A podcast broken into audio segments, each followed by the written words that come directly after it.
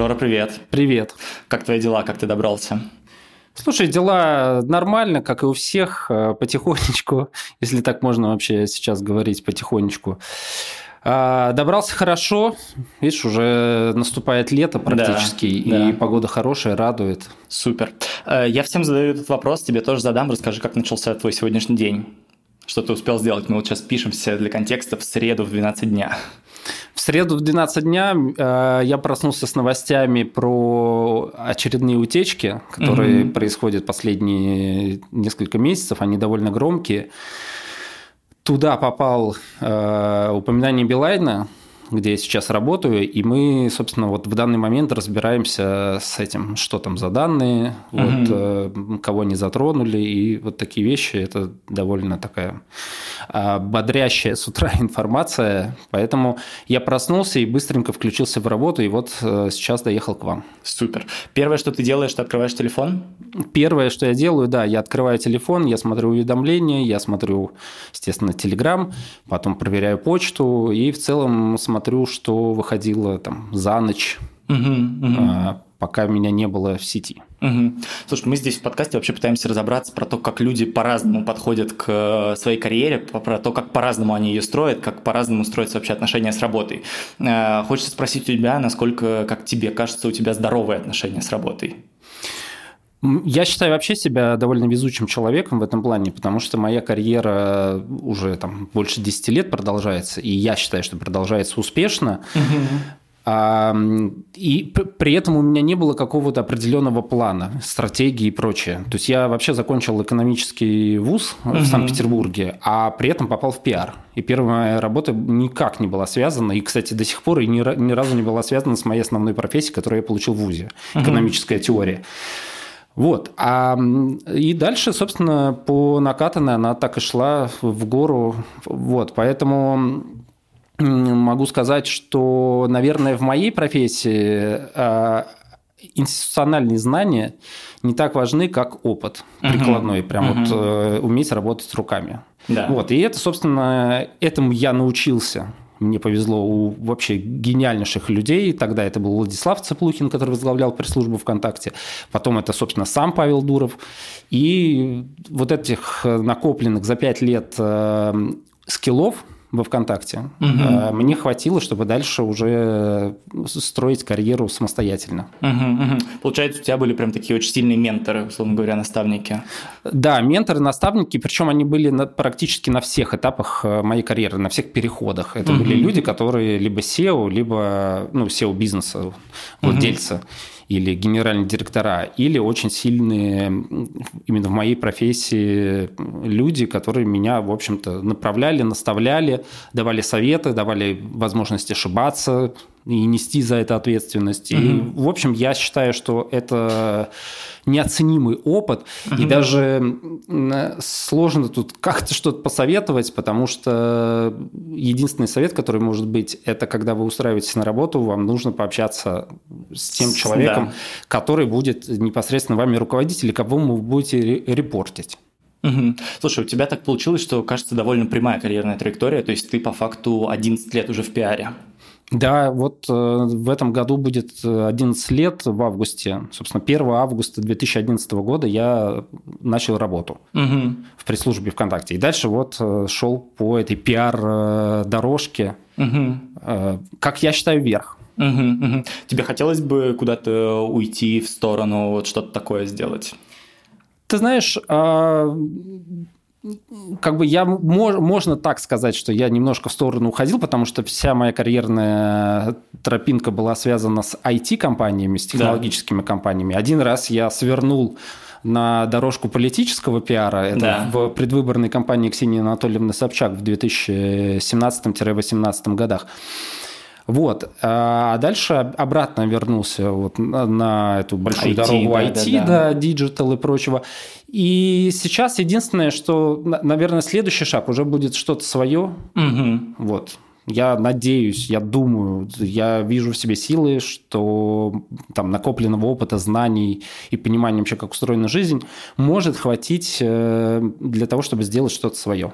Слушай, ты так открыто об этом говоришь. Э, расскажи, как, как Билайн относится, например, как твой работодатель условно может отнестись к этим словам? А и, как бы сейчас эти слова э, не то чтобы сильно задевают Билайн, потому что я до сих пор работаю, и мне mm-hmm. все нравится, и, в общем-то, пока нету никаких э, конкретных планов. Я просто думаю, что, наверное, следующим шагом уже mm-hmm. Mm-hmm. в моей как бы работе, в моей yeah. профессии э, было бы там что-то свое делать. Что свое? Это вопрос открытый, mm-hmm. и, конечно, собственный бизнес, собственное дело – это совершенно другой уровень компетенции, чем работа в найме. Mm-hmm.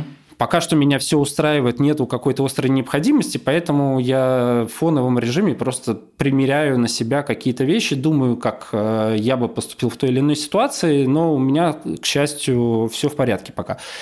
Что-то свое я уже, в общем-то, делаю, не относящееся к прямой работе. Но, опять же, это свое является продолжением моей основной работы. Вот я, например, начал вести свой телеграм-канал, где пишу про сам телеграм и вещи вокруг него. Угу. Я очень редко касаюсь э, своей основной работы или очень редко упоминаю Билайн, ну, потому что, во-первых, конфликт интересов может быть, а во-вторых, эм, как бы, наверное, то есть я вижу потребность э, людей в том, чтобы читать, потреблять контент, который вот я пишу. Вот там набрал какую-то аудиторию, там чуть больше 40 тысяч человек. Угу. В общем-то, довольно успешно, даже чуть успешнее, чем я вообще предполагал. То есть Мы я часто там... к тебе рекламироваться приходим. Да, вот вы приходите порекламироваться, там другие крупные компании приходили порекламироваться, и это началось буквально через пару месяцев после того, как я, собственно, все это начал. Вот. Иногда даже бывало, что доход от вот телеграм-канала, условно от телеграм превышает немножко основной доход. Угу. Это, конечно, я понимаю, что разовые месяцы, разовые вещи, потому что все-таки фактор сезонности. Там перед Новым годом, понятно, много компаний всем делают, надо, да, да, всем надо, они много активностей производят и хотят про это рассказывать. И вот тут, я тут как тут. Угу. Вот, но и, ну, я смотрю, и мне, в общем-то, хватает немножко времени. То есть моя э, сторонняя от основной работы деятельность занимает примерно процентов 10. Uh-huh. Я и занимаюсь там, посты мои выходят чаще всего поздно вечером, когда uh-huh. я уже закончил работу, и я думаю, что сегодня за день было, что написать, пишу, и вот оно вот так вот и происходит. Да. Слушай, ты, э, получается, переходил из компании в компанию, и вот за эти 11 лет, э, кажется, практически не отдыхал вообще. Расскажи, как тебе с этим? Ты знаешь, э, танцуй пока молодой. Угу. А я считаю, что пока есть силы и энергия, надо, конечно, это делать. Понятно, что пиар – это профессия молодых, и я уже не могу себя назвать прямо таким молодым-молодым и энергичным.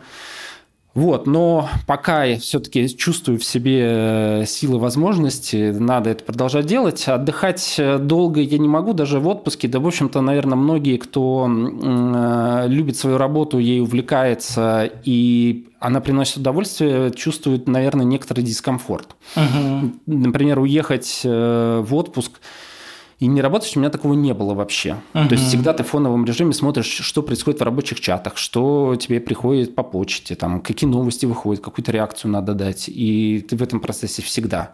Поэтому пока есть силы, я буду продолжать э, заниматься тем, чем я занимаюсь. Отдыхать э, нужно. Это, то есть я не говорю, что э, там какой-то акт героизма совершаю. На самом деле правильно отдыхать, научиться, угу. может быть даже так же важно, как, собственно, выполнять свою работу, потому что без нормального отдыха и сна качественно, эффективно выполнять свои обязанности вряд ли кто-то может вообще в любой профессии, а особенно в такой эмоционально зависимой угу. в какой-то степени, как пиар. Да. Это очень важно. Да. Потому что иначе очень быстро выгоришь. Я не, не, то есть я не могу сказать, что у меня получается правильно отдыхать или отключаться, потому что там через э, несколько часов, если я без интернета или не проверяю что-то, у меня уже начинается некоторое волнение, угу, дискомфорт угу. я испытываю, и это уже не отдых и не работа, это, в общем, фигня какая-то. Да, да. Поэтому в моем случае, наверное, можно назвать отдыхом э, смена места работы. То есть ты сидишь не в офисе с ноутбуком, а с этим же ноутбуком где-нибудь на, там, в отпуске, например, на берегу моря, угу. если повезет. Кажется, вот сейчас хороший момент, чтобы сделать перерыв и рассказать вам про месяц наставничества от кухни на районе и H. Новые обстоятельства диктуют новые правила, под которые надо быстро подстраиваться. Если вы хотите расти в карьере даже сейчас, то у нас есть одно из решений.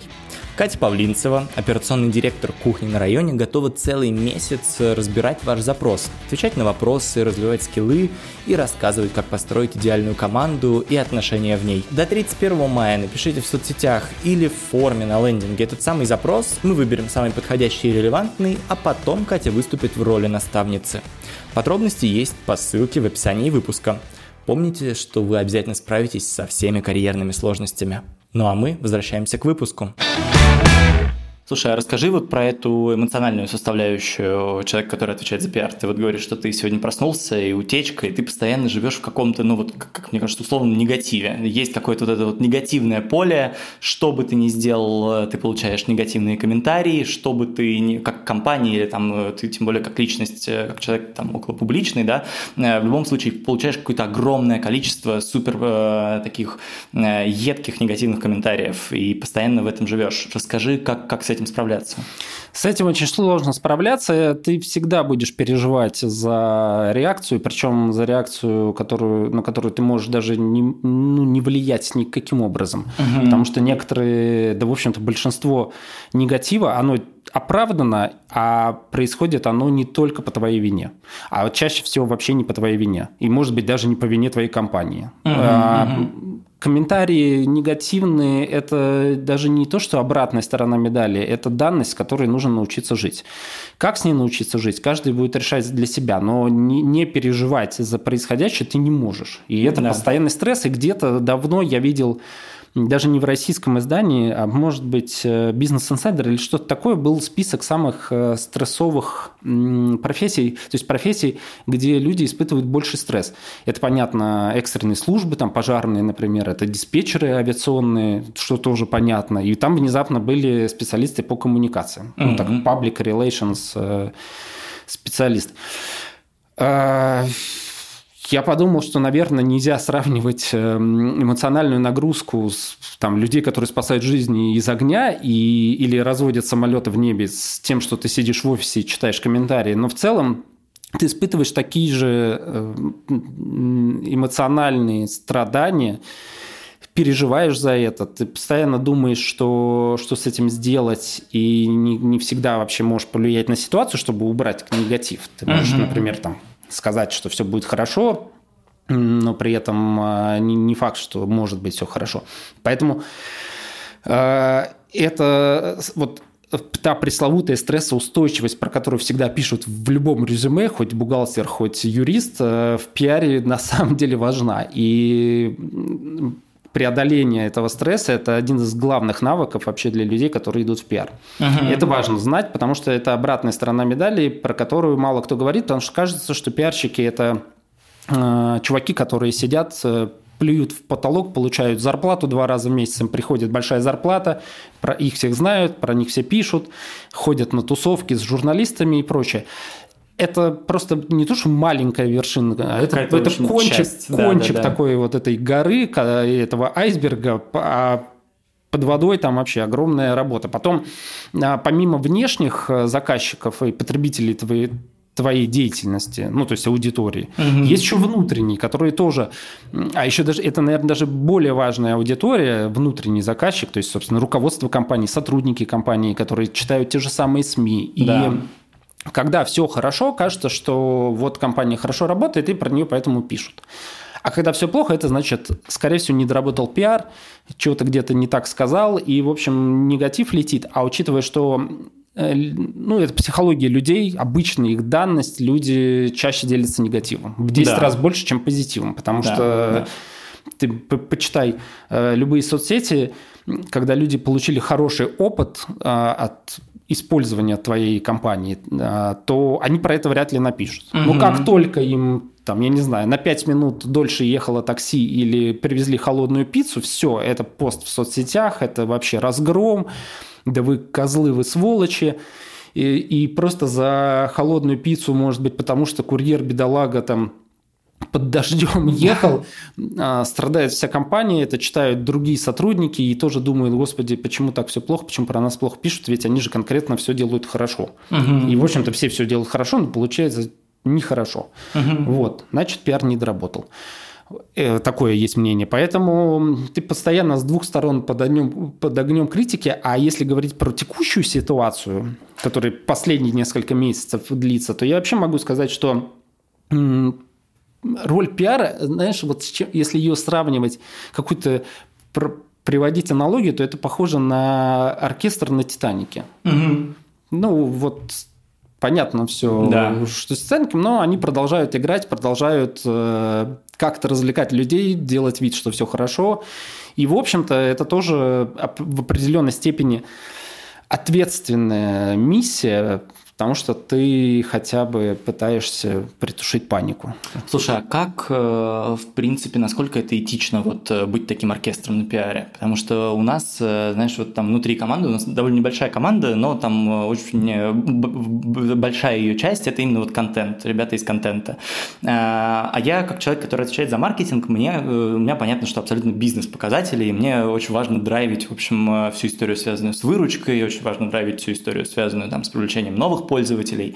А, и мы здесь даже внутри очень сильно, внутри себя очень сильно сталкивались, а насколько этично сейчас постить. Я понимаю, что если мы сейчас не запостим, то э, это абсолютно приведет к какой-то истории, связанной с, с падением бизнес-показателей. А, здесь интересно, как э, ты балансируешь между вот этим вот э, бизнес-задачами, с одной стороны, с другой стороны, этичностью и тем, как тебя воспримет команда, и тем, как тебя воспримет аудитория. Значит, по поводу этики, наверное, тут э, вопрос надо немножечко под другим углом ставить, потому что этично или нет, ну, если вы пишете просто про свои бизнес-показатели да, да, и коммуникация. такой нейтральный контент, да, да. нужно учитывать, наверное, даже не этику, а настроение людей, угу. которые это читают, и понимать соседство твоей новости в ленте у конечного потребителя этой информации. Тут нужно понимать контекст и выбирать правильную тональность, э, чтобы минимизировать негативный эффект от таких э, публикаций. Минимизировать. Mm-hmm. Исключить его нельзя, потому что сейчас э, во-первых, у аудитории огромное внимание, повышенное, экстремально повышенное внимание к новостям. Да. Если в обычное время, в мирное, люди, в общем-то, новости читают постольку поскольку, ну, в лучшем случае, если им кто-то перешлет из друзей. Угу, угу. Вот. То сейчас люди прям примкнули к новостям. Они постоянно обновляют эти ленты телеграм-каналы, смотрят YouTube, телевизор.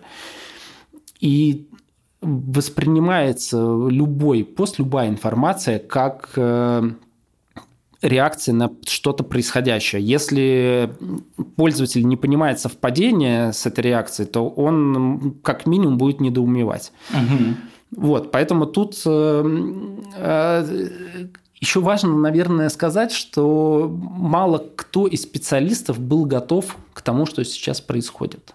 А, профессионально. Профессионально. Потому что, да, э, там, пиарщики должны знать, что такое антикризис. Но когда вот, ну, там, один раз произошла кризисная ситуация, ты ее разрулил как-то худо-бедно, и, в общем, аудитория да. подзабыла, и все. Сейчас, сейчас мы уже несколько месяцев. Сейчас несколько живем, месяцев да. происходит э, тотальный антикризис. Угу. К такому давлению, наверное, на вот нашу работу никто не был готов, ни у кого не было опыта. И в этом плане я следил, наверное, за компаниями, которые страдают прежде всего. Потому что если мы вспомним э, там, начало коронавируса, первые, кто страдали и сейчас, это авиакомпании. Да. Вот как они это отрабатывают, этот опыт, э, слава богу, оседает, он никуда не денется, потому что из интернета ничего нельзя удалить. Нужно его потом будет препарировать. Следующие страдают банки. И вот банковский пиар, э, он и в мирное это время довольно стрессовый, довольно сложный, потому что все-таки это деньги людей, ага. а не просто ты там бесплатный какой-то сервис. Вот, этот опыт останется. Эм, поэтому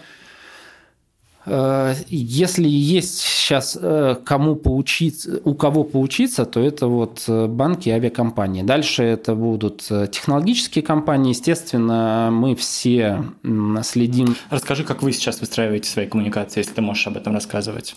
Ну, я могу сказать, что сейчас коммуникация перешла в ручной режим. Потому что в обычное время, в мирное, вообще хороший пиар, вот ты приходишь в компанию, и где-то за три месяца-полгода ты как-то вот настраиваешь этот автопилот, и следишь только за показателями. Все, вот он у тебя летит, ты немножечко там добавляешь, там, чуть-чуть курс меняешь, чуть-чуть э, там где-то что-то обходишь. Иногда в случае турбулентности переходишь в ручной режим, потом обратно. И, в общем, так вот, в общем, всегда так и было. И в моей работе тоже. Вот сейчас, угу. последние несколько месяцев, это полностью ручное управление. Угу. Это полностью ручное управление в абсолютно турбулентном режиме. А, поэтому, если говорить про стратегии, они сейчас не работают. Угу. Сейчас полностью тактика. Все. Ты проснулся, посмотрел новости, понял, ага, произошло вот это, ты должен действовать сегодня вот это. Горизонт планирования сузился до, ну, в лучшем случае, день. Угу. Вот. А иногда вводные меняются раз в час, поэтому говорить о том, как что-то мы выстраиваем, мы следим и только угу. думаем, как бы нам не разбиться. Вот. Я думаю, что так, в общем-то, наверное, у всего крупного бизнеса. Угу, угу. Слушай, а сейчас э, в целом есть там довольно и громкие кейсы, и довольно там э, такие, знаешь, э, на грани этичности, опять-таки. Угу. Вот хочется чуть-чуть, чтобы ты их пооценивал. Давай, может быть, попробуем там, чтобы ты рассказал свое отношение. Есть кейс брусники, который разместили билборд рядом с одним из закрытых магазинов Икея с надписью «Идеи только у нас». Расскажи, как ты вот оцениваешь такие истории? Насколько вообще сейчас корректно, условно, троллить э, там ушедших конкурентов, например? Скажу так. В мирное время троллить конкурентов интересно, смешно, прикольно и вообще один из моих любимых. В Ситимобиле вы очень много. Да, да. в Ситимобиле, но я отдельно еще потом про это расскажу. Да, да. Весело, задорно и один из э, моих любимых инструментов в пиаре. Их много, этих инструментов, подходов. Вот сейчас это не то, что некорректно, это неэтично. Угу. И, в общем-то, не красит э, тех, кто это придумывает. Потому что стрелять в спины уходящим компаниям, зная, что они не смогут ответить, это признак слабости. Значит, я, честно говоря, не знаю, что такое брусника. Я слышал про эти билборды, там, uh-huh, идеи uh-huh. и прочее, и много кто там перерисовывал логотип ушедших компаний на русский лад. Это все смешной троллинг, там, похихикать. Правда, ну, так грустно, конечно, похихикать можно, но использовать в своей официальной коммуникации это ну, абсолютно не красит. Сейчас угу. страдают все. И лучше, наверное, какой-то новый придумать э, подход, поддерживать конкурентов. Да, это очень странно звучит в мирное время, но вот сейчас так. Угу. И, в общем-то, мы, кстати, этим пользуемся. И вот и пример приведу. App Store заблокировал оплату с российских, российских аккаунтов. Да. Причем оставалась возможность оплатить с счета мобильного телефона, а не карточки. На прошлой неделе эта возможность пропала у Мегафона и Теле2. Угу. Осталась у Билайна и МТС. Угу. Что мы сделали? А, мы написали про это и поставили ссылку на сайт Мегафона в своем угу. аккаунте. И я, кстати, в своем канале тоже про это написал. Как помочь абонентам э, других операторов оплатить App Store. Угу. Подарить им э, подарочную карту в iTunes, которую ты можешь купить, если у тебя Билайн угу. или МТС. Угу. Угу. Вот такую кооперацию в, текущем, в текущей ситуации я считаю здоровой, нормальной, э, взвешенной. А троллить уходящих конкурентов, ну, это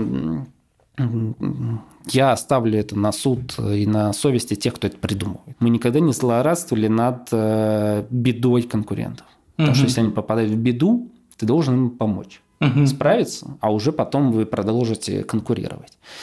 Потому что в следующий раз, а от этого никто не застрахован, в беду попадешь ты. И остаться наедине с этой бедой, и еще когда тебя мочат э, твои партнеры по рынку, uh-huh, коллеги по uh-huh. рынку, это на самом деле не самая радостная ситуация. Uh-huh. Не хотелось бы никому никогда в нее попасть. Слушай, а расскажи про то, как сейчас э, в команде изменились какие-то подходы. То есть, э, во-первых, расскажи, какая у тебя команда в Билайне, и расскажи про то, как вы между собой сейчас взаимодействуете. Ты говоришь про то, что очень много каких-то ручных коммуникаций, очень много ручного управления. Хочется узнать про то, как э, сейчас в целом строится вот эта коммуникация внутри команды. То есть, может быть, там кто-то из ребят не разделяет какие-то истории, которые там ты предлагаешь запускать. История сейчас такая. А, во-первых, ну, если мы говорим про бизнес э, да. мобильного оператора, про Билайн, то у него, во-первых, широкий горизонт соприкосновения с аудиторией. Помимо пресс-службы, угу. это еще и салоны связи и сотрудники колл-центров. Угу. И, например, если мы понимаем, что какой-то вопрос не нужно комментировать для СМИ да. или для просто наших подписчиков, я не знаю, там в телеграм-канале, то тот же подход не сработает, например, когда абонент звонит в колл-центр или приходит ногами в салон связи и задает конкретный вопрос. Ты все равно должен выработать какую-то позицию. И эту позицию нужно донести. Вот сейчас таких взаимодействий, такой коммуникации внутренней угу. стало даже больше, чем, наверное, внешней. Мы угу. должны постоянно знать, что происходит, угу. и постоянно давать э, инструкции, там, как-то обучать людей, которые с этим столкнутся. Потому что Внутри, да. мы там, как люди в пиаре, давно понимаем какие-то риски, как, как это может быть воспринято аудиторией, а люди, работающие на первой линии, например, могут про это не знать, потому что это им не нужно в силу их профессиональных обязанностей следить за новостями. Так вот, э, вот это взаимодействие усилилось, оно стало чаще, больше, мы проводим больше ну, условных там летучих, синхронизаций и прочее. Угу. Вот. Мы внутри себя думаем, а, то есть все стратегии, которые у нас были до этого, планы какие-то, естественно, в лучшем случае поставлены на паузу. Угу. Вот. От каких-то, может быть, даже пришлось а, отказаться. И говорить о том, что какие-то подходы не разделяем. Мы, у нас правило такое. А мы делаем то, с чем согласны все. Угу. У каждого есть право вето. Угу. А, помимо там, пиар-отдела, который здесь, в Москве, в штаб-квартире, есть еще коллеги в регионах, например. Да. Мы всегда все вместе все обсуждаем, а, эти чаты постоянно горят, они присылают нам обратную связь, что у них происходит, мы думаем, как на это отреагировать, потому что еще очень важно, журналисты чаще даже не звонят в пресс-службу и не пишут пресс-службу они сразу звонят в колл-центр и получают позицию. Ну, чаще всего mm-hmm. это связано с банками. Да. Я просто это знаю, потому что слушаю постоянно радио. Uh-huh. Они вообще никогда не, могут не брать комментарии официального представителя. Они сразу звонят в колл-центр, задают вопросы. Вот выпустил там ЦБ какое-то новое распоряжение по поводу банковского регулирования. Они сразу звонят или пишут в чат и смотрят, что им ответят сотрудники. И уже выдают это как позицию компании. Uh-huh. И важно, что когда это произойдет, желательно до звонка журналиста, чтобы эта позиция уже правильно была донесена. Вот больше сейчас занимаемся такими тактическими ручными э, корректировками. Настройками. Да, да, да. да. А, насколько у вас, э, ну, давай абстрагируемся, в принципе, наверное, именно от Билайна, а в принципе вот э, шире возьмем, насколько сейчас там можно быть условно громкими, а насколько сейчас можно выпускать какие-то громкие инфоповоды, эм, я имею в виду условно даже там перебивающий какой-то новостной фон. Ну, то есть насколько сейчас можно там заниматься не внутренними корректировками, а ростом какой-то своей там, своего пиар-присутствия, особенно в контексте того, что у тебя ушло какое-то количество каналов, там, связанных с перформанс-продвижением, насколько ты можешь растить пиар э, по, по своей громкости? Вообще, за последние несколько месяцев я не слышал ни одного громкого позитивного инфоповода, сформированного внутри компании. Угу. В основном это что-то из внешних э, факторов. Да. Уход компании, там, продажа компании, остановка компании, например, да. или еще что-то. А сейчас более-менее получается, например, звучать у, допустим, VK, который бывший Mail.ru Group. Да. То есть не только ВКонтакте. Вот они выпускают какие-то новости. Но опять же, эти новости, эти продукты, эти запуски происходят на фоне чего-то, на фоне ага. там, закрытия других похожих сервисов.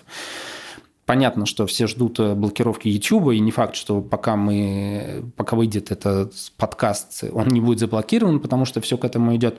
Но сейчас появилась там надежда, например, на Рутюб. Рутюб э, тоже звучит в последнее время, как понятно, аналог да, э, YouTube да, на случай да. закрытия YouTube. Также... Но там звук-то он такой очень резко негативный, в том числе. да, звук резко негативный, поэтому я и говорю, что я не знаю, может быть, в мое поле зрения не попадало ни одной новости, не, так или иначе не связанной с текущей ситуацией. А ситуация какая-то закрытие компании, уход да. компании, приостановка деятельности, распад и прочее. Вот такие новости звучат громко, но их не нужно э, специально громкость Пиарить. Ну, да, да, да, поддавать громкость, они и так будут громкие, потому что все сейчас э, слушают эти новости. Есть запрос на позитив, он понемножку появляется. Люди устали от негативных новостей, устают, и уже они вот еще чуть-чуть и будут уже, знаешь, как фоновым э, таким шумом. Угу. Там какие-то новые санкции. Вначале санкции, которые вменялись, они просто просто были думали, что это катастрофа. Угу. Сейчас эти новости про новые санкции уже просто как э, ежедневные ну, дайджест какой-то. Есть. Да, да, есть да, и да. есть. Люди от этих новостей будут уставать. Э, ну и потом еще, когда улучшается погода, вот лето приходит, и как-то поспокойнее становится. И, наверное, угу. запрос на позитив есть. Как найти эту тональность, как вот понять, на каких клавишах сейчас играть угу. и какую мелодию, это нужно по ходу пьесы смотреть. Вот. Угу. Я надеюсь, что это вернется. Никуда не деваются задачи бизнеса да. связанные с пиаром. Да. Там а, у нас это постоянно вот мы инвестировали всегда в качество связи, например, и нужно рассказывать об этом аудитории. Да, сузилось количество там площадок, вот, перформанс инструментов mm-hmm. и прочее. Нужно пользоваться тем, что есть. Вот, нужно просто попытаться перейти на новый рельс uh-huh. пользоваться новыми инструментами. Потом еще сокращается количество СМИ, с которыми ты можешь взаимодействовать, в силу uh-huh. того, что кого-то блокируют, кого-то признают иностранным агентом и прочее. Да, пространство для творчества в нашей работе сужается, ну, придется работать в новых предлагаемых условиях. Угу, угу, угу. Слушай, давай, наверное, вот в этом контексте немножко поговорим про твой опыт политического пиара. А ты вел, а, ну, получается, руководил соцсетями, да, предвыборной кампании Ксении Анатольевны, э, и там в своем телеграм-канале она, э, там ты периодически делишься мнениями насчет там новостей происходящего в принципе. Э, расскажи, как вообще политический пиар, он отличается от бизнесового? А, во-первых, он отличается просто на порядок больше интенсивностью. Угу. Потому что бизнесовый пиар вот э, в обычное время, в мирное, есть какой-то информационный фонд, ты пытаешься в него интегрироваться и там выпускаешь новости, какие-то крупные запуски там раз в два раза в месяц, а чуть менее крупные там пару раз в неделю, и вот так вот э, худо-бедно живешь. Политический пиар – это каждый день а, генерация каких-то инфоповодов. Ну, если мы говорим про предвыборную кампанию, про да. президентскую предвыборную кампанию, да. потому да. что если так, обычный пиар – это какой-то марафон, и вот ты его бежишь с определенной интенсивностью и скоростью, то предвыборная кампания – это спринт длиной там сколько, 4 месяца длится интенсивная часть предвыборной кампании. Если говорить про Ксению Анатольевну Собчак, вообще, во-первых, я должен сказать, я никогда не, э, про это не говорил, я очень сильно проникся угу. э, с Ксенией Собчак после того, как вместе с ней поработал. Мы не так часто взаимодействовали, потому что ну, все-таки управление соцсетями, даже там диджитал э, каналами предвыборной кампании – это одна небольшая часть вот этого большого организма, большого, вот этой всей большой истории. А, и вот количество новостей, условно, вот сейчас будем говорить в таких привычных единицах, вот количество релизов новостей, информационных продуктов, оно настолько велико, что ни один бизнес никогда в жизни не сравнится. Ну, наверное, может приблизиться, например, вот Сбербанк, где я uh-huh, работал. Uh-huh. Да, Сбер огромная э, структура, которая тоже генерирует большое количество новостей каждый день. Но даже они не, по уровню интенсивности не приблизятся к предвыборной кампании. Я рад, что этот опыт у меня был. Я рад, что я его прошел, но хотел бы я дальше продолжать себя, или вижу ли я себя в политическом пиаре? Нет, не вижу. Это угу. все-таки не моя история. Это еще более стрессовая, еще более ответственная вещь, потому что ты там влияешь на большое количество людей в том плане, что твоя работа заметно прям под лупой ее рассматривают не только потенциальные избиратели, но и твои конкуренты по этой всей истории. Да. И они воспользуются любой твоей ошибкой. Вот там-то как раз этики нет никакой. Ты ошибался? Да, было. Естественно, я не хочу об этом говорить. Да, но понимаю. были, да, были истории, когда прям было страшно, грустно, и я переживал за то, что я сделал, и кого-то, угу. может быть, подвел. Угу. Вот. Но я хочу сказать, что мне, наверное, повезло в том плане, что свои-то тут тебя не, не бьют палками. Mm. То есть пытаются вначале вывести из-под удара, а уже потом будет разбор полета. Да, да. Но так, что ты остаешься один на один с э, критикой, с э, атакой на тебя, нет, такого не было. И за это я тоже благодарен э, там, штабу и, наверное, самой Собчак. Вообще, она, конечно, произвела на меня впечатление ее работоспособности. Mm. Потому что я ее до этого знал. Вот есть общественный там деятель, да. скорее из шоу-бизнеса. Да. Да, она уже, у нее был опыт э, около политической какой-то карьеры, там, выступления на митингах, но для всех Ксения Анатольевна Собчак была условно из шоу-бизнеса. И при этом ей постоянно вменяют, что она ну как, как бы правильно так сказать, не тоже золотой ребенок, а такой блатной, там чей-то родственник, ну, да, ну да, понятно, понятно, родственник своего отца, да. своей мамы.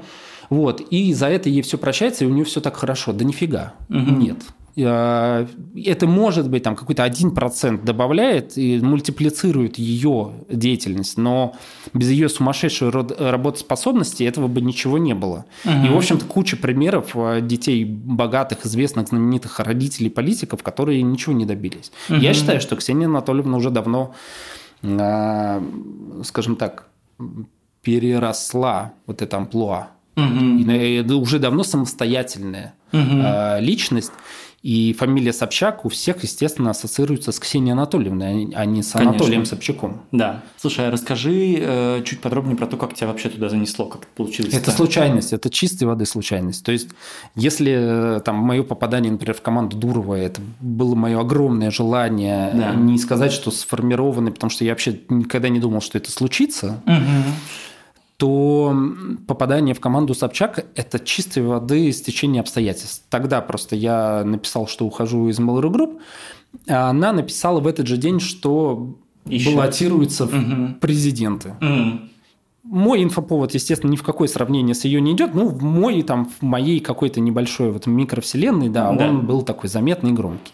И я решил пошутить угу. о том, что не нужен ли ей э, пиарщик, угу. потому что я-то думал, что я такой весь великий пиарщик, сейчас ей помогу, я вот решил пошутить. Вот. Она шутку оценила, и через э, пару дней мне позвонили и сказали, еще актуальное предложение. Я говорю, это было не предложение, это была шутка. Ага. А э, ребята сказали, давай теперь подумаем, может быть, реально так. Я подумал, почему нет? Угу. То есть у меня не было никакого сформированного плана, желания или цели туда попасть, но я подумал, что, наверное, этот шанс нельзя упускать. Угу. Были опасения, потому что, ну, там, политическая карьера, она тебе потом может э, дальше сказаться на твоей дальнейшей карьере, если ты да. продолжишь вне политики. Поэтому, естественно, это был такой для меня риск, но я решил на него пойти и подумал, что лучше сделать и жалеть, чем не сделать и жалеть. И, в общем-то, не жалею. Угу, угу. Классно. Слушай, расскажи, насколько тебе вообще помогает там твоя публичность?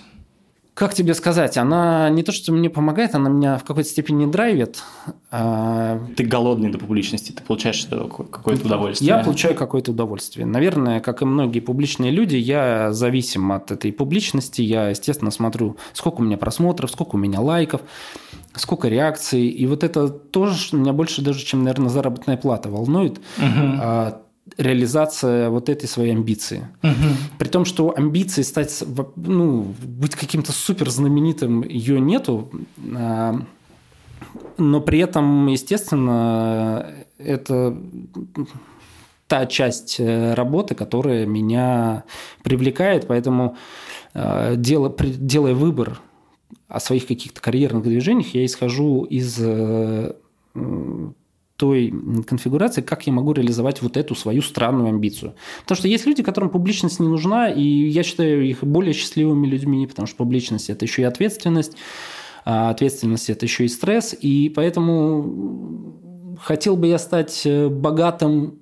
и не знаменитым, или только знаменитым, но не богатым. Я бы, наверное, хотел стать богатым, э, вот. Но пока что вот пытаюсь Миксовать. А, а, да, миксовать. Отсутствие богатства компенсировать тем, что хотя бы меня где-то кто-то знает. Ну, я тебе хочу сказать, что, наверное, работая с командой с Павлом Дуровым во ВКонтакте, у меня было больше публичности, потом она немножечко по понятным причинам угасла, и у меня, может быть, были какие-то переживания в начале по этому поводу, сейчас их уже нету, я как-то подуспокоился. Угу. Вот, мне хватает того, сколько меня читают в Телеграме, и все, этого достаточно. Да, слушай, ну мы много касались, конечно, и говорили вообще про Павла Дурова в подкасте. Давай теперь чуть-чуть больше про него.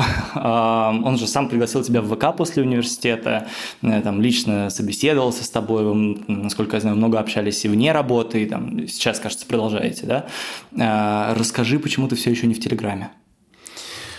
Почему я все еще не в Телеграме? Это хороший вопрос. Я на него отвечу так. Наверное, мне сейчас пока предложить Павлу Дурову нечего. Угу. Одно дело помогать ему с пиаром в России, хотя я считаю, что Дурову никакая помощь не нужна, и он сам гениальный пиарщик, и все знает, это чисто такая техническая, ты как бы на... На execution, условно говоря. Условно, том, да.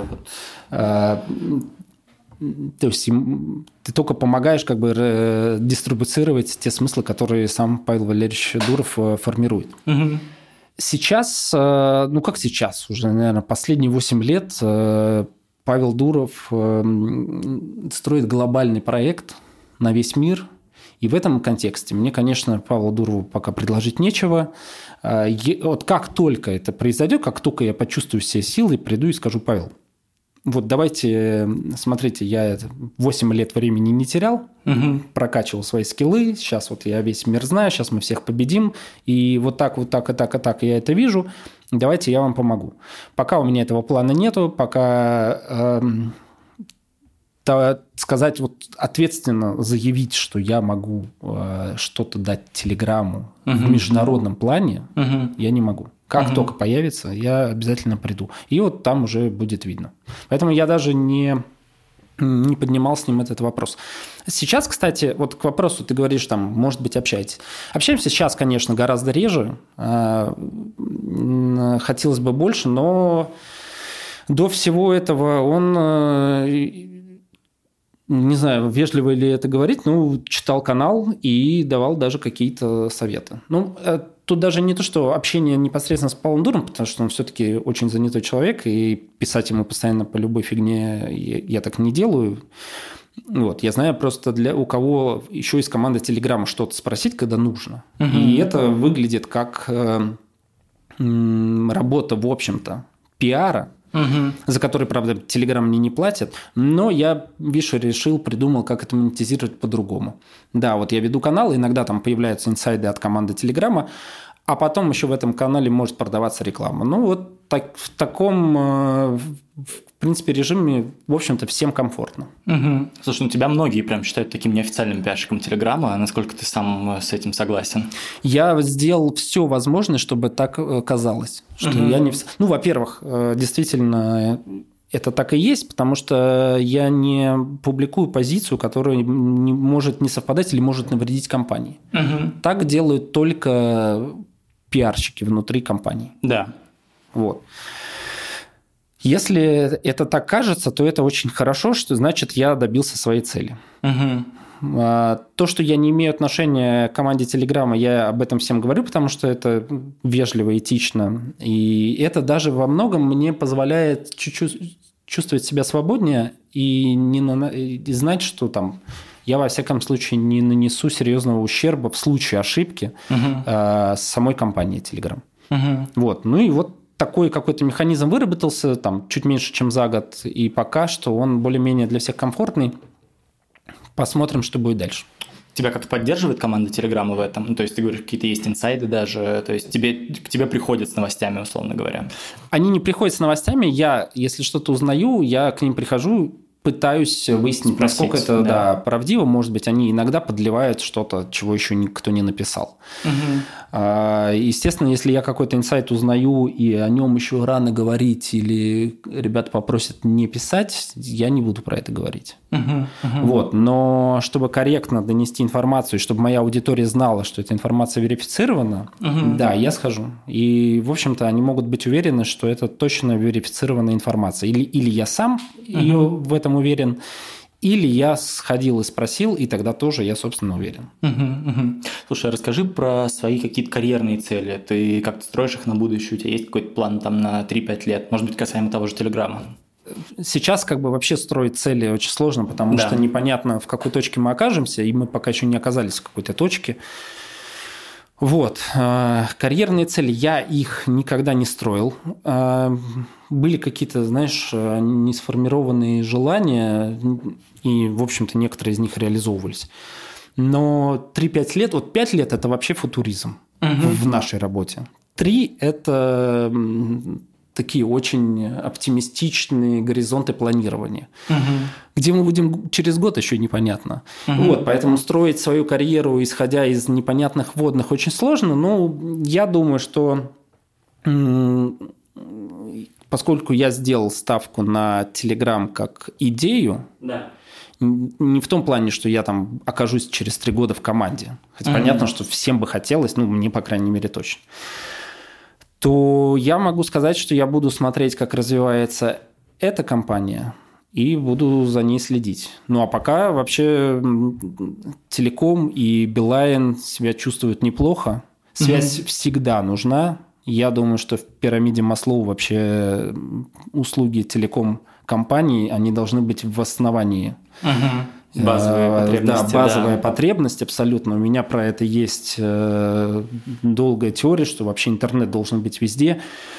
И непонятно, почему до сих пор нормального, например, интернета за 10 лет или сколько там, 15 лет существования Сапсана там так и не появилось, или почему его и до сих пор нормального нету в самолетах хотя бы даже в крупных авиакомпаниях, например, в Аэрофлоте. Там mm-hmm. какой-то появляется, но он стоит дико, работает плохо и прочее. И вот эту потребность, например, кстати, пытается реализовать глобально Илон Маск. Угу. До этого пытался Марк Цукерберг. Угу. А я считаю, что они движутся в правильном направлении. Интернет должна быть базовая потребность, как продовольствие, как э, чистый воздух и медицина. Угу. Угу. Вот, поэтому компании, предоставляющие эти услуги, чувствуют себя устойчиво, и я думаю, что горизонт 3-5 лет с ними точно ничего не случится. Вот, э, вижу ли я себя внутри этого? Да, вижу. Угу. Вот. Ну, вот пока так могу сказать. Очень угу. расплывчато. Угу. Слушай, скажи, а тебе есть чему поучиться, вот в твоем понимании сейчас? Постоянно чему-то учусь. Угу. Можешь и... привести какие-нибудь примеры, да? Когда ты работаешь в компании с атмосферой стартапа, такой как ВКонтакте, ты учишься тому, как работать с внешней аудиторией. Да. Когда ты переходишь в компании побольше, ты понимаешь, что как бы у тебя есть не только внешние заказчики, но и внутренние. Угу. Например, в таких крупных компаниях, как э, Сберегательный банк, Сбер, да. это очень ярко выражено, потому что внутренний заказчик настолько большой, аудитория настолько большая, угу. что правильное взаимодействие внутри уже можно даже назвать какой-то внутренней политикой. Угу. Есть сферы влияния, есть э, какие-то полисы разных интересов. И, но внешне, для внешней аудитории это, это одна компания. Да. А то, что там у них разные башни, и эти башни э, свои интересы преследуют, это вообще это внутреннее дело. Но это дело нужно знать, и нужно mm-hmm. правильно лавировать в этом во всем, понимать, во-первых, у кого какие интересы, где они пересекаются, где они могут вступать во внутренний конфликт. Вот, наверное, из того, что, чему я вот научился последнее, я бы, наверное, сказал, что политические вопросы, ну вот я так говорю, это слово политика, ну, наверное, в такой крупной компании, как Сбер, это можно сказать, потому что угу. это такое условно государство в государстве. Ну да. То это да. И это на самом деле не так просто, как кажется. Угу. Потому что люди с разными интересами могут представлять огромные куски бизнеса. Миллиарды, угу. десятки миллиардов э, рублей, например, если переводить на деньги. Если переводить на сотрудников, то кто-то контролирует один блок, там 100 тысяч сотрудников, кто-то где-то там поменьше, и вот они всегда будут где-то толкаться локтями. Ты должен правильно этим процессом управлять, угу. если ты хочешь достичь каких-то своих результатов. Получить какой-то комментарий, получить одобрение, что-то там, где-то защитить а, свою идею на условном там правлении, например, или на совете директоров, хотя пиарщики не так часто на советах директоров представляют что-то, но тем не менее. А тебе нужна поддержка, чтобы твою идею реализовать. То есть угу. ты не можешь просто прийти такой красивый, с какой-то красивой презентацией, всех там, я не знаю, рассмешить, э, впечатлить и прочее. Тебе нужно еще до этого, например, заранее заручиться чьей-то поддержкой. Угу. И вот такие вещи, которые, ну, вот мы сейчас говорим, кажутся очевидными. На самом деле, если ты это не пройдешь, это не очевидные вещи, и многие на это могут погореть. Ты печил что-то Герману Оскаровичу? Не могу не спросить. А, я сам лично Германа Оскаровича видел несколько раз. Не то чтобы я пичил, но мы с ним обсуждали, что, ну, разговаривали. Угу. Ну, там до Германа Оскаровича, например, был Лев Аронович Хасис, который угу. управлял вообще-то целой экосистемой Сбера. Вот тут да, тут э, ты должен пичить, там всегда на звонках или на встречах, э, просто я пришел во время ковида, еще были звонки, да. э, меньше очных встреч. Ты должен понимать, что слушают люди, которые заинтересованы, например, тебя завалить. Ну, я сейчас так говорю очень грубо. Угу. Э, ты, допустим, какую-то там, на какую-то их территорию залезаешь, им это, естественно, не понравится, и они захотят заблокировать эту идею. Вот ты должен это лучше заранее, перед этой встречей понять, угу. и потом прийти уже и запичить ее кому-то. Это звучит как так много бюрократии, как будто бы вот в этой истории очень сложно э, развиваться. Ну, то есть сложно вот творить, создавать что-то действительно ценное. Помимо творческих навыков, скиллов, э, soft skills, о которых постоянно, кстати, Герман Оскарович Греф говорит, должны быть и навыки вот этой выживаемости. Угу. В большой компании, естественно, большая компания не может так работать по э, атмосфере стартапа. Да. Да, э, agile принципы в Сбере внедрены в каких-то направлениях. Ну, допустим, IT-сектор в Сбере, наверное, не может быть забюрократизирован, потому что айтишники – это творческие люди, и чтобы реализовать их творческий потенциал, у них должны быть такие же подходы, к их управлению, как и в других компаниях, как там, я не знаю, в Яндексе или еще где-то. Хотя я, кстати, честно говоря, поскольку я в Яндексе никогда не работал, я не знаю, есть ли там бюрократия, я тоже думаю, что есть. Ну, потому что компания на 30 человек и компания на 300 тысяч человек – это разные компании, разные подходы. Ты не можешь избежать бюрократии полностью. А я хочу сказать, что в Сбере не так много, она не так страшна, как не так страшен черт, как его малюют. Вот в Сбере не было сильной бюрократии. По крайней мере, я ее, наверное, не касался. Понятно, что банковское направление, оно серьезно, это основа бизнеса, и оно не то, что забюрократизировано, оно регламентировано, и регламентировано не только э, внутренними инструкциями компании, а еще и, например, Центральным банком. Но там другие сферы, наверное, в меньшей степени. И надо отдать должное Герману Оскаровичу, он попытался сохранить этот баланс, и, в общем-то, он был, вот пока я работал, был сохранен в какой-то степени. То есть а, у тебя единственное, там, может быть, согласующее звено, угу.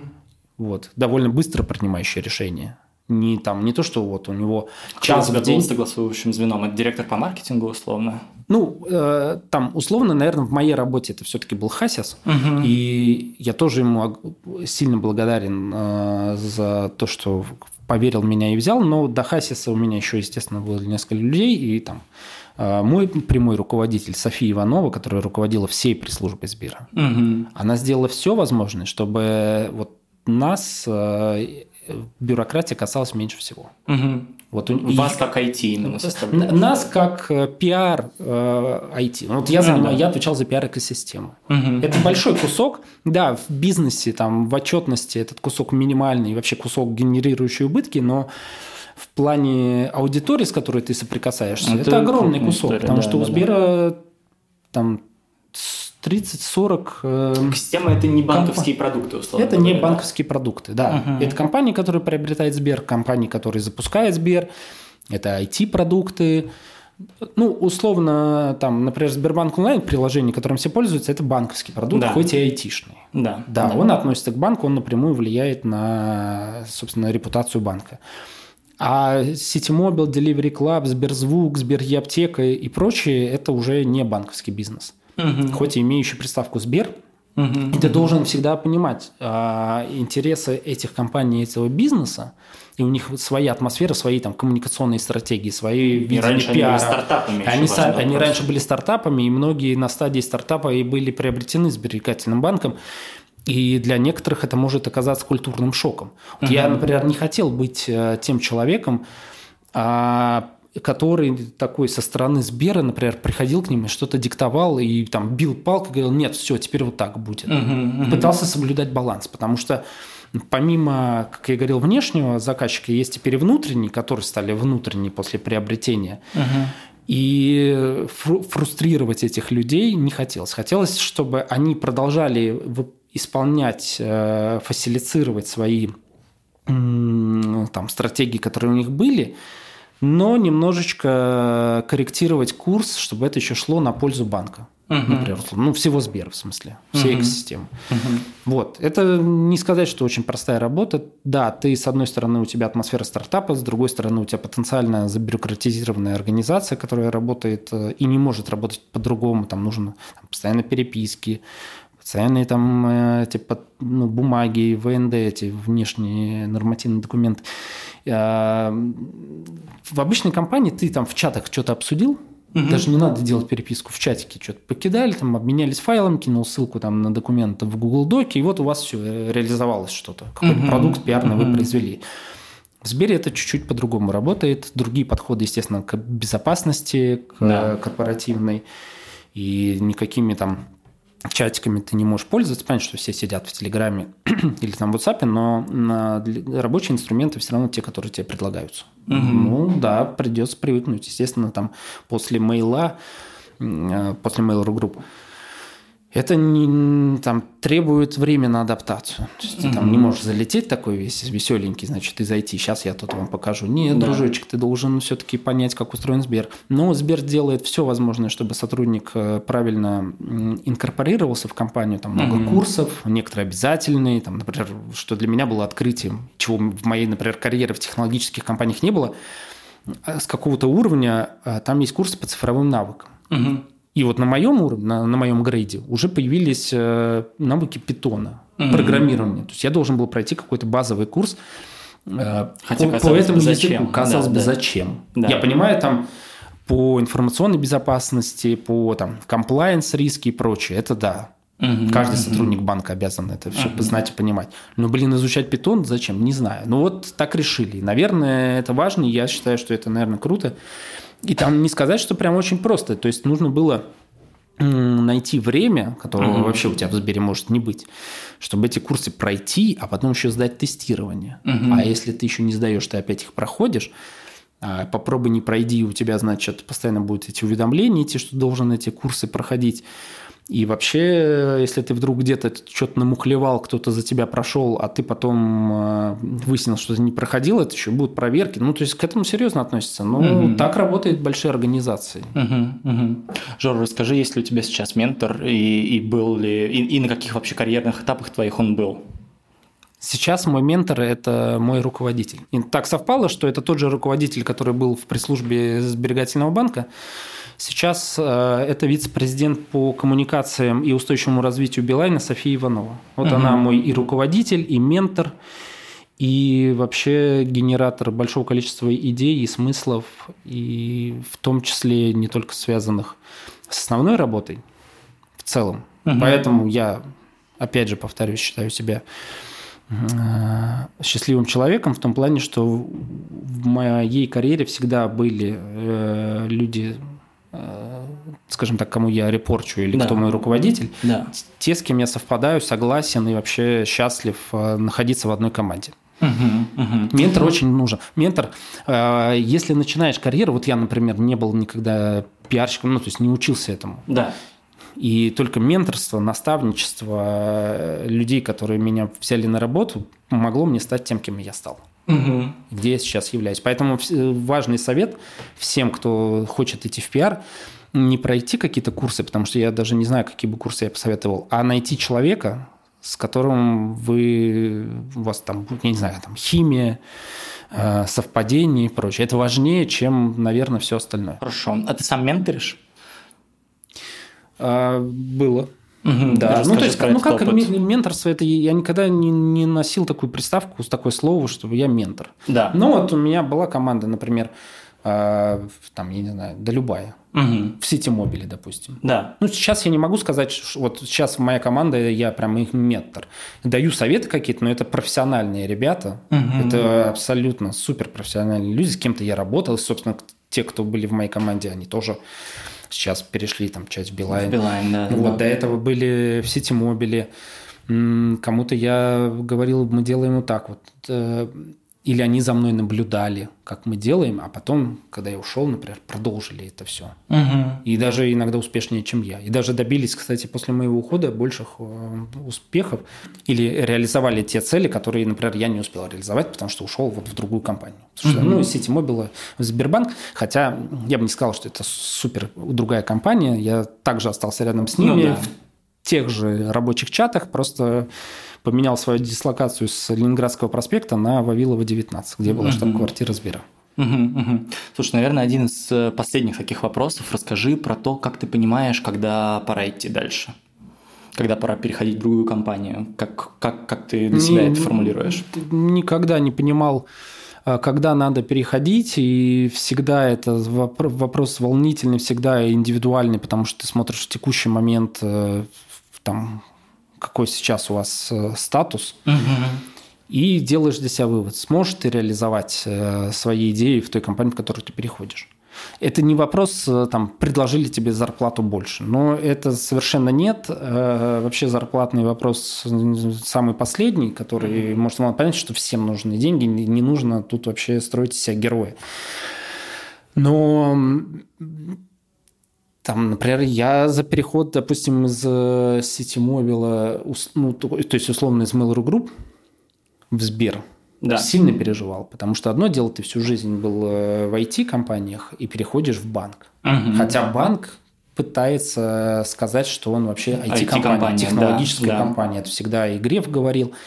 И Сбер приложил огромные усилия к тому, чтобы все думали, что это технологическая компания. И, и в общем-то, можно с уверенностью сказать, что так и есть. Да. Но это не Яндекс. Угу. Это другая компания, как вот я сказал, работающая там по своим уже состоявшимся правилам. Ты не можешь эти правила поменять, потому что если ты будешь менять правила, то ты только этим будешь заниматься. Ты, ты не сможешь другой работой заниматься. То есть тебе нужно тогда адаптироваться под эти правила. Они значительно другие, чем э, то, к чему ты привык. Есть бытовые даже вопросы. То есть ты пришел такой в Mail.ru группу, тебе там что-то все настроили, дали какой-то самый крутой MacBook, iMac поставили, все, сидишь там, э, обсуждение даже ключевые вопросы рабочие тоже решаются в чатах, в тех интерфейсах, короче, к которым ты привык. Да. А в Сбере ты должен еще хотя бы вникнуть во внутренние системы, как все это устроено. Чтобы угу. тебе просто там, я не знаю, оплатить 3 копейки кому-то за что-то, угу. это, это вызов, который этому нужно научиться. Такие это бытовые. Да. Есть еще идеологические вещи. А, одно дело, ты там технологическая IT-компания, которая предоставляет практически все сервисы бесплатно. Угу. Сбер – это банк, куда люди несут деньги. И волнение там, то есть любой кризис да. пиарный, да. он влияет еще на людей, которые хранят свои сбережения. Равно Сбер... на бизнес. Ну, То есть да. равно на бизнес. И ты должен взвешивать свои слова 10 раз, по-разному их крутить. Согласовывать, прокладываться где-то чего-то. И, в общем, я это понимал, но не понимал, насколько это все серьезно. Угу. Поэтому, принимая решение, я на, исхожу вот еще из этих вещей. Но смотри, а, мое карьерное движение, оно, его можно, в принципе, назвать бесшовным, потому что вот был ВКонтакте. Потом ВКонтакте поглотил Mail.ru Group на 100%. И вот uh-huh. спустя полгода я перешел так плавно по, по этой э, как бы тропинке проложенной там даже сами как-то HR договорились, мне вообще не нужно было запариваться. Все, uh-huh. взял, собрал вещи, переехал в Москву, снял квартиру и там стал жить. Ходить, общаться с плюс-минус с теми же коллегами, да. плюс-минус в тех же чатах, и, в общем, не было какого-то культурного шока. Потом был, ну, хорошо, да, вот э, потом была компания Собчак, а потом я вернулся обратно в Mail.ru Group, там в статусе руководителя по пиару сети Мобила. Угу. Те же ребята, плюс-минус остались даже те же коллеги, все то же самое. И, в общем-то, нельзя сказать, что я какой-то культурный шок испытал. Да. Потом с частью, то есть Ситимобил стал еще частью Сбера. А что это значит? Ну, это значит, появились письма от э, сотрудников Сбера, появились чаты с ними, появились созвоны и прочее, и ты уже как-то потихонечку вникаешь, вникаешь, вникаешь, и когда происходит переход, у тебя тоже нет культурного шока. Ну, а переход э, в Билайн, э, вообще тут надо, опять же, отдать должное. Ну, во-первых, SEO Билайна Александру Тарбахову, который нас позвал туда. А угу. потом и то, что еще разрешил всей команде оптом перейти. Угу. То есть мы перешли там, по-моему, 7 человек за раз. Вау. Это мало какая компания на рынке может себе позволить такой трансфер. при том еще из Сбера. Да. Чтобы хотя бы не потерять условия. Угу. Те, которые у тебя были. Это довольно Почему ты переходил из, э, из Сбера в Билайн? Ну, как тебе сказать? Э, я понял, также сказал спасибо большое, ага. Э, но там освободим место молодым, дорогу молодым. Угу.